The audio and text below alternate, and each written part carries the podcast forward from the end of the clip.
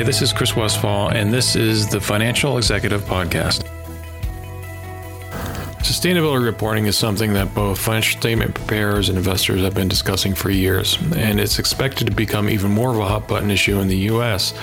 as a new administration focused on climate change takes charge of capital markets oversight. Now, it's fair to say that in Europe, the debate regarding ESG reporting and practices are more evolved. There is already a movement to adopt a practice known as extinction accounting, where companies report on the impact they have on biodiversity. In this episode, I speak with Professor Jill Atkins of Sheffield University's Management School. Professor Atkins is a leading researcher in the field of extinction accounting, and in the discussion, she helps define its practice and is important to the ESG debate. So, Professor Atkins, maybe I could start off, you know, the very broad, very basic question is could you describe the concept of extinction accounting? Okay, well, um, I suppose to start with, it's a development from many other forms of reporting which are currently in existence and in practice. Mainly, I would say accounting for biodiversity and biodiversity reporting, which has been developing and evolving significantly over the last 10 to 15 years. Mm-hmm. And um, I obviously I'm an academic, so I do research, and I've done a lot of research over the past 10, 15 years or so into accounting for biodiversity, looking at what companies are reporting on biodiversity information. And what became very apparent to me was that um, it's not urgent enough. It doesn't give the urgency of the issues that we're facing. And the concept of biodiversity is, is quite vague.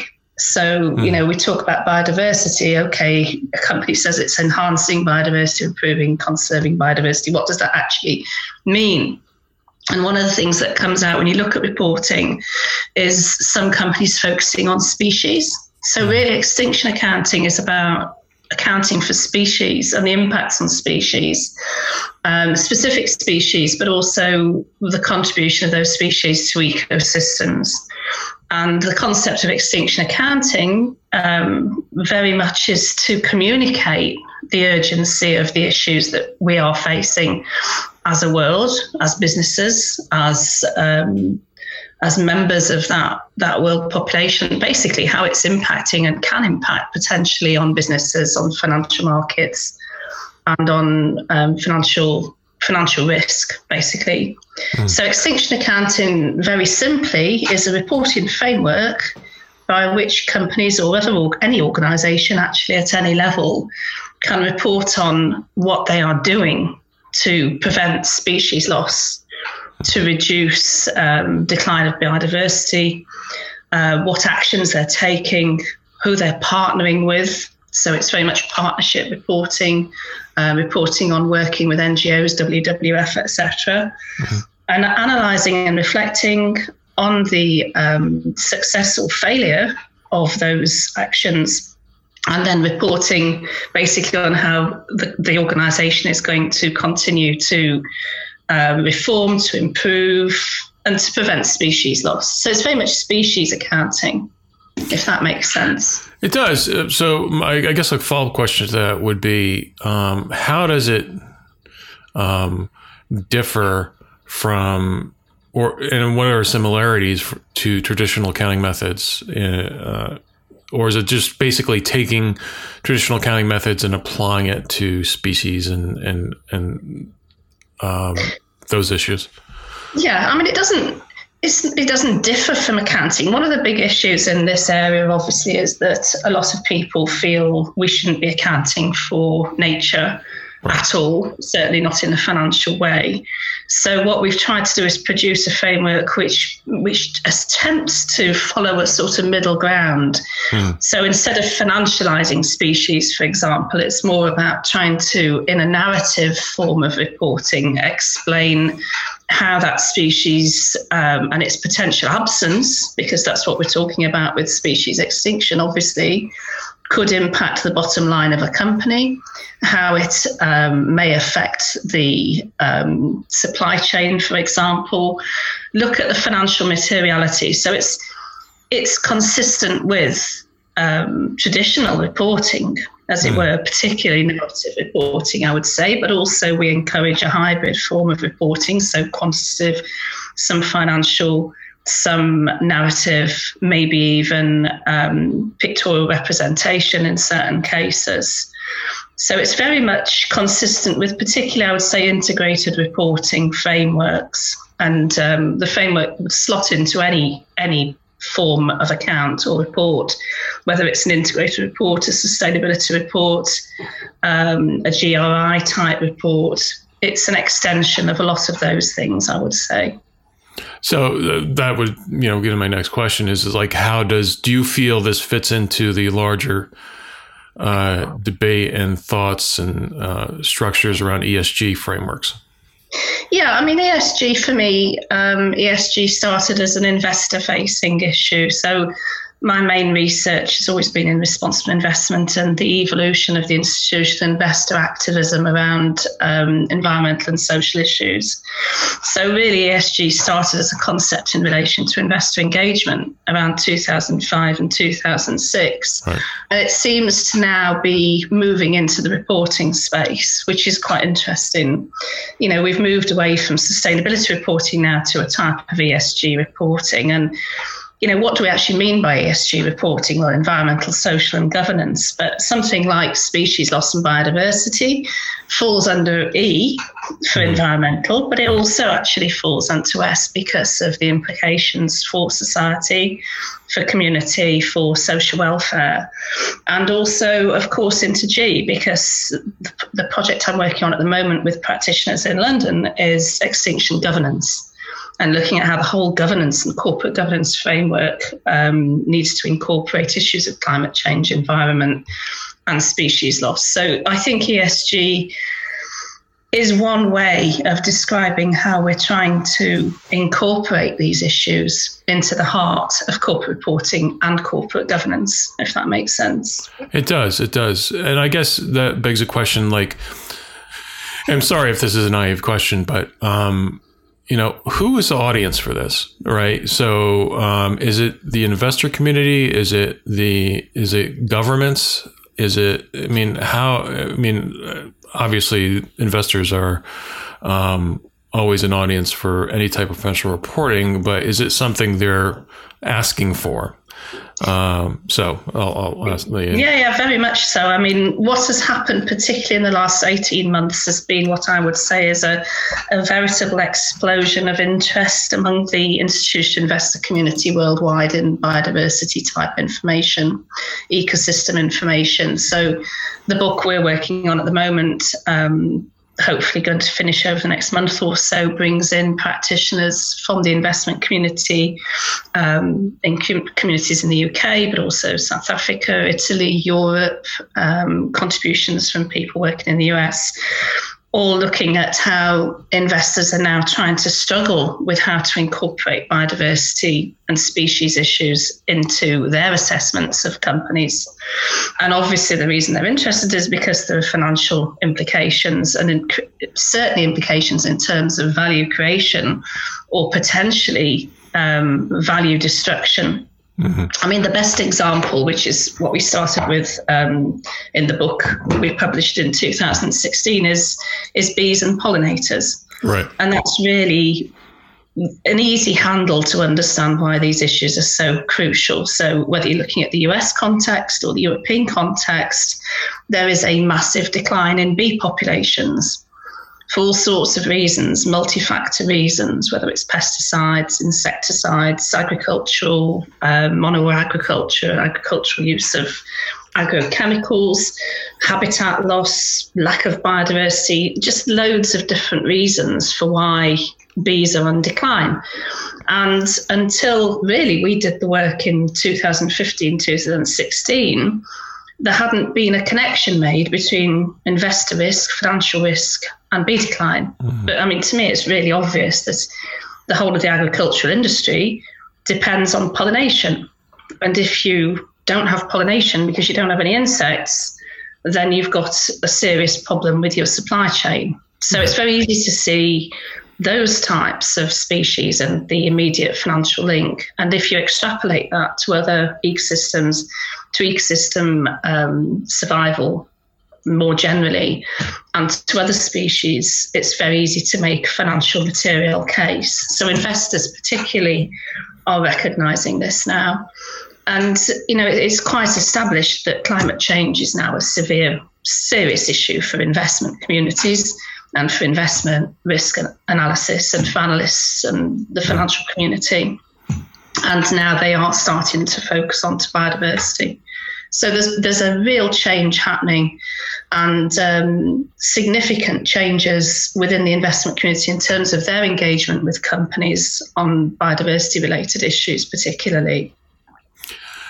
Do, has there been any um, preparers or companies that have actually um, put uh, uh, you know these sort of methods into practice yet, or is it sort of conceptual?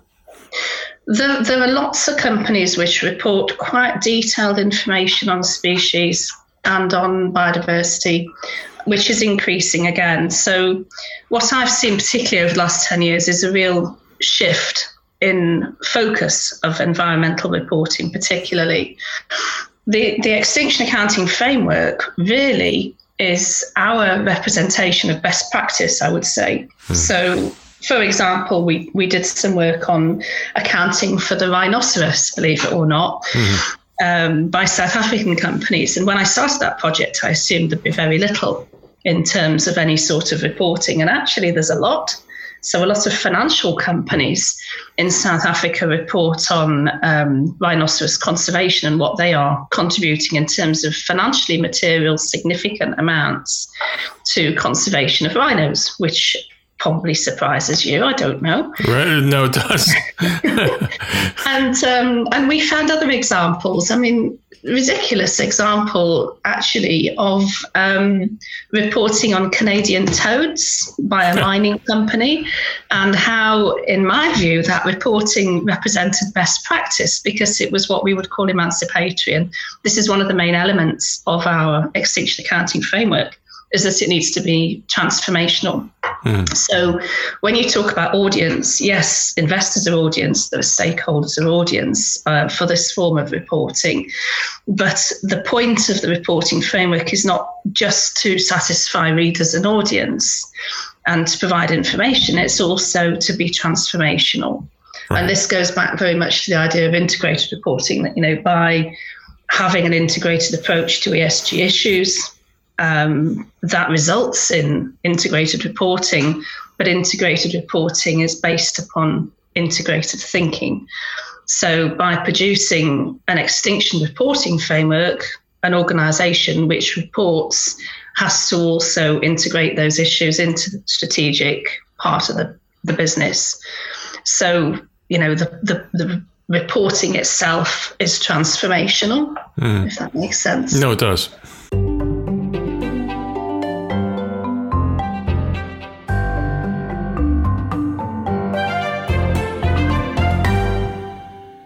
Since 1931, Financial Executives International has been the leading advocate for the views of corporate financial management. Its more than 10,000 members hold policy-making positions as chief financial officers, chief accounting officers, controllers, and treasurers at companies from every major industry. And FEI enhances its members' professional development through peer networking, career management services, conferences, research, and publications. Join FEI today to network with key influencers, understand emerging issues, advocate for corporate finance, and boost your career opportunities.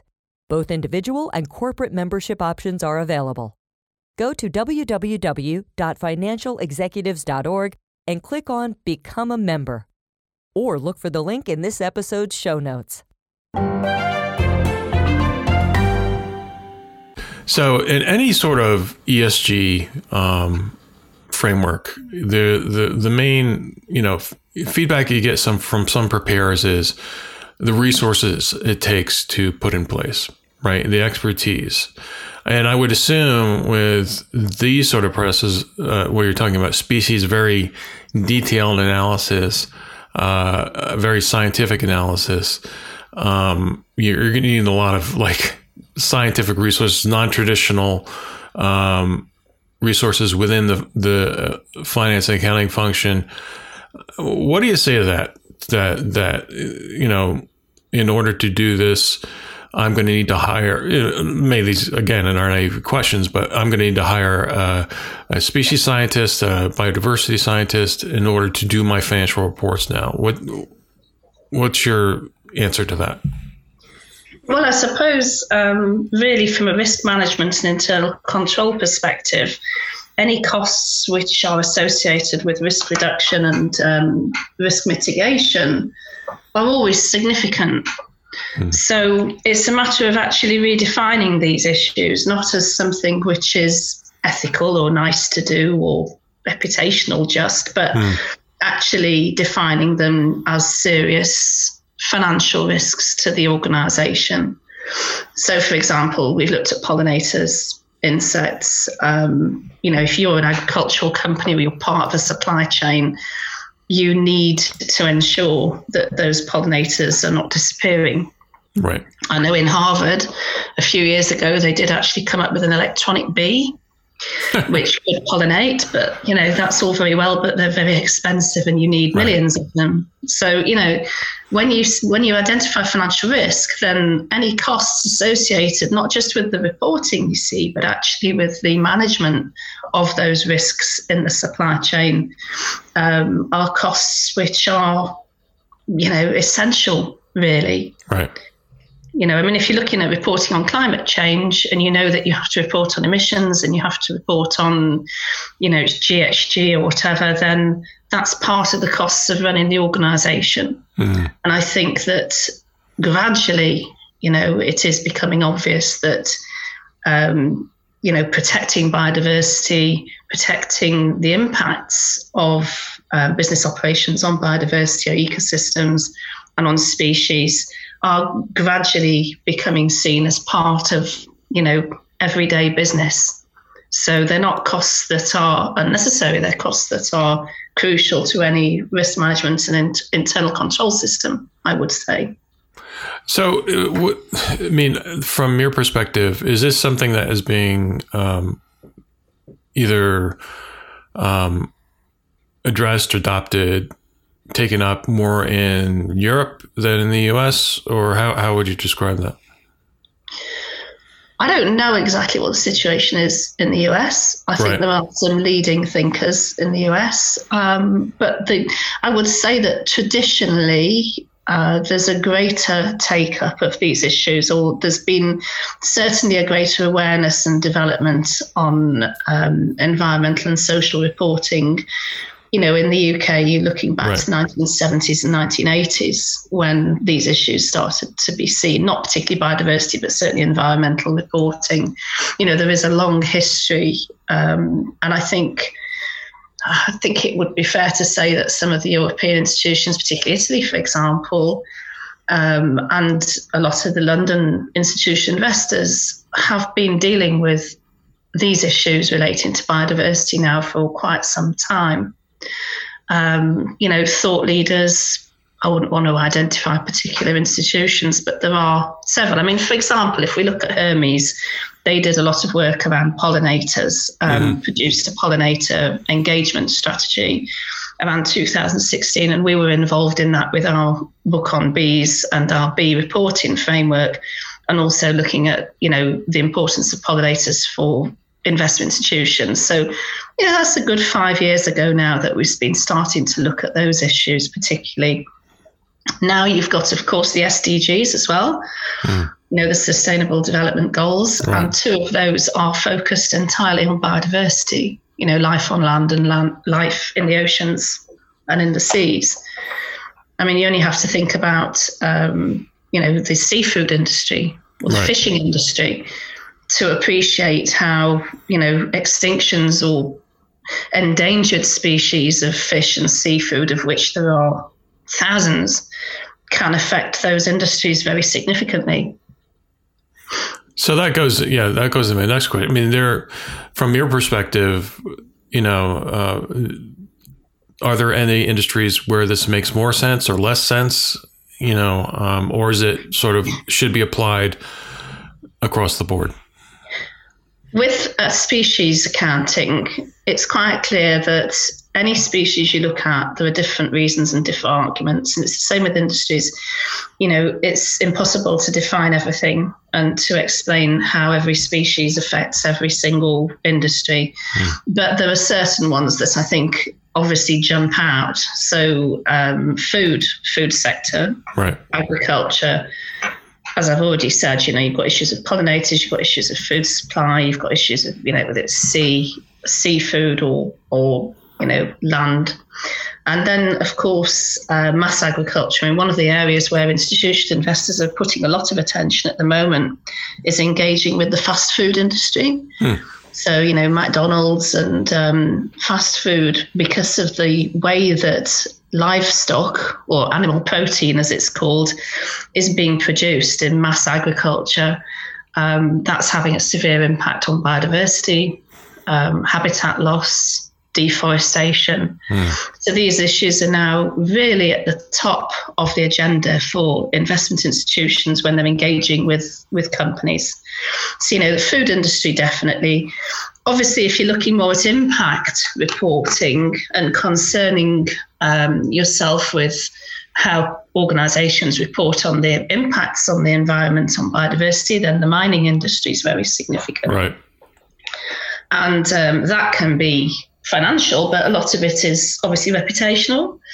So, you know, does a company want to be associated with wiping out, you know, 30 species of monkey or Right, right. You know, 20 species of parrot, which does happen in impact statements, environmental impact statements. Then you've got pharmaceuticals. So we're not just talking about animals and insects, you know, flora as well as um, fauna are threatened. Mm-hmm. We've got a million species of flora and fauna around the world threatened with extinction, not just reduction in populations. And, you know, there are severe consequences for pharmaceutical companies, for cancer drugs, etc., tropical flowers, which are threatened with extinction. You know, I can go on. So I've got, right, right. I've got colleagues who've been looking at, you know, extinction accounting in the paper industry in Italy, you know, issues to do with trees um, threatened with, you know, deforestation and extinction, which affects paper you've got tourism and ecotourism. You know, would you want to go to Africa and spend thousands of pounds right. going to see the big five when there's only the big three? You know. Etc. Let me ask you a sort of a sort of uh, you know a practical question. Uh, uh, as with any accounting method, how do you audit this? Is it auditable? Well, this what? is a very interesting question, actually. Chris, because um, it's an area that I'm I'm wanting to do some research in. There's only so much time. Mm. And you know, one of the big issues with integrated reporting, which is you know the form of reporting that I'm particularly interested in, is auditing integrated reports. Right. So you know there are severe challenges for auditors, um, for assurers, to provide assurance on reporting, which is forward looking, which is narrative, which is um, discursive. Mm-hmm. And the same types of problems apply to any type of environmental reporting, whether it's biodiversity or extinction accounting. So, yes, it is a challenge. And I think as things are at the moment, um, there are specialist auditors, um, particularly external assessors, which can provide levels of assurance on information in this area. Mm-hmm but it's something where there's going to have to be a lot of work and a lot of development. So I think that's a really interesting question, and it's something that we're looking at as part of our governance framework for extinction governance as well. Right. So, so are you hoping the end goal? I mean, I, I guess, and this is you know just coming from the pair point of view is. Are you hoping this will be a voluntary industry wide um, hey, everybody, let's do this sort of thing? Or do you see this more as a governmental requirement going forward? I don't know about governmental requirements. I think that we are now moving towards a situation where not just um, biodiversity, etc., but also climate change reporting is having to become mandatory. Mm.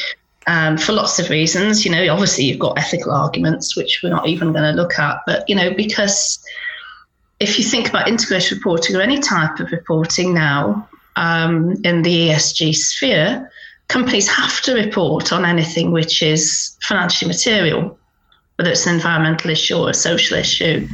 If it's financially material to the organisation, it is mandatory to report that information right. already um, because of, of, financial materiality and, as you say, connecting that to the auditors and assurance providers. So, you know, it's making that argument for particular types of species reporting for different organisations. As soon as the connection is identified, which I say is easy when you look at bees and pollinators, but it wasn't five years ago. Right. So it's a matter of making those those um, connections for the individual organisation, assessing which species can lead to an ecosystem collapse, which could affect financially and materially the business operations for that organisation. Therefore, by default, anything relating to those species or ecosystem losses would be financially material and therefore is effectively mandatory in terms of reporting financial risk. Mm. If you see what I mean, so it's it's it's already effectively mandatory to report on anything which has a financial materiality. I think the easiest example is, you know, we have two companies in the food sector in the UK, Tesco and Sainsbury's, and when I looked at their reporting on bees and pollinators and what they were doing to prevent pollinator loss about six years ago, Tesco was producing absolutely no reporting at all, mm. whereas Sainsbury's was producing an enormous amount of reporting. Mm. And you know, you look at those two companies, and an investor or analyst, and say, well, this one's recognizing a material risk, this one isn't. Right. You know, so by default, you you need to have that sort of sensitivity, not just in reporting, but also in strategy and in risk management. I think. So this is sort of the final and the sixty-four thousand dollar question we want to think about is, and this gets you touched on a little bit earlier, but uh, maybe get a little bit deeper into it. I mean, what do you say to preparers um, who are, you know, considering this but are hesitant about the the resources, the costs, the um, uh, the expertise in order to adopt these sort of practices? Well, I would say that this is a issue for their risk management and internal control teams, very much so, as mm. well as the you know the CFO. These are financial issues. I would say that um, if they're starting from the point of view that they think these things are irrelevant, then they're not irrelevant, um, and therefore I would suggest getting advice. You know, mm-hmm. approaching an NGO, um, WWF, other organisations. There are so many specialists. WWF has a financial arm now. Um, or asking advice from institutional investors. Right. Um, there is an enormous amount of writing out there, reports produced by um, institutional investment organisations on biodiversity.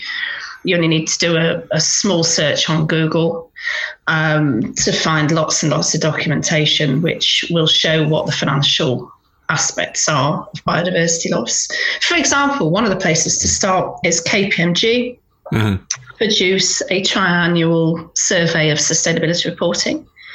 And the latest one came out just before Christmas, mm. and they have highlighted biodiversity for the first time ever in that report and the importance of organisations focusing on biodiversity reporting. So, you know, this is. Um, let's put it this way if an organisation isn't now considering putting resources into this, then they are going to be left behind and also face certain reputational issues as well, I would say. And, uh, just, a, and, and, this is really the last question, but it bring, you know, what you said brings up a, a, thought in my mind is like, what do you do? Uh, I mean, as you said, you know, it, it probably has more take up in um, regions outside the U.S., but in the U.S., you know, such a big market, um, and the really the focus on quarterly reporting, right, and and hitting those quarterly numbers, reporting those quarterly numbers um, how do you sort of address that cognitive dissonance between um, addressing the quarterly issues, uh, there's time reporting on something, a, a, biodiversity issue that could happen 20, 30 years down the road? Or is that too well? I yeah, I think that's the thing. The 20, 30 years down the road is definitely not an issue now because, as I said at the beginning, the urgency of species loss is so significant. Hmm. Um, the urgency at which we've got deforestation, we've got um, you know loss of habitat, and the the acceleration of species extinctions is really significant. So we're looking at a very short time scale. Actually, these these issues are really quite critical and urgent. I would say um, it's just as relevant for the US market. As I say, a lot of the fast food producers, etc., which are based in the United States, for example, mm. this is going to be a severe issue for livestock production right. um, for agriculture across across America, just as it is in other countries. You know, in fact, a lot of the work we did originally with the bees and the pollinators was looking at the US um, environment and the commercial use of bees, for example, because commercial bee populations, the hives that they millions of hives that they transport around the US every year for agricultural pollination are under threat because of bee decline. Right. So, you know, it is an issue just as much. And we talk about quarterly reporting. I mean, really, the concept of extinction accounting is that it's it's very much dynamic. So it's a form of reporting which an organisation would be doing, updating on um, on action and strategy on a regular basis and it is part of value creation. One of the things I wanted to say was, you know, a lot of the work I've done is on the concept of the chief value officer, mm-hmm. which is integral to integrated reporting, working with um, Professor Mervyn King in South Africa, who's also involved very much with the um, combining and bringing together of the different competing frameworks, such as SASB in the US and right. integrated reporting, GRI in these sustainability areas and the concept of the chief value officer, which um, potentially replaces the chief financial officers, looking at, at ways of retaining and improving value and mm-hmm. creating mm-hmm. value and avoiding value destruction, of course, which is what biodiversity is part of. So, you know, these these things are critical for short term, not just medium to long term um, strategy, I would say. Great. Those are my questions. I really appreciate you taking the time. Thank you so much. Lovely to talk to you.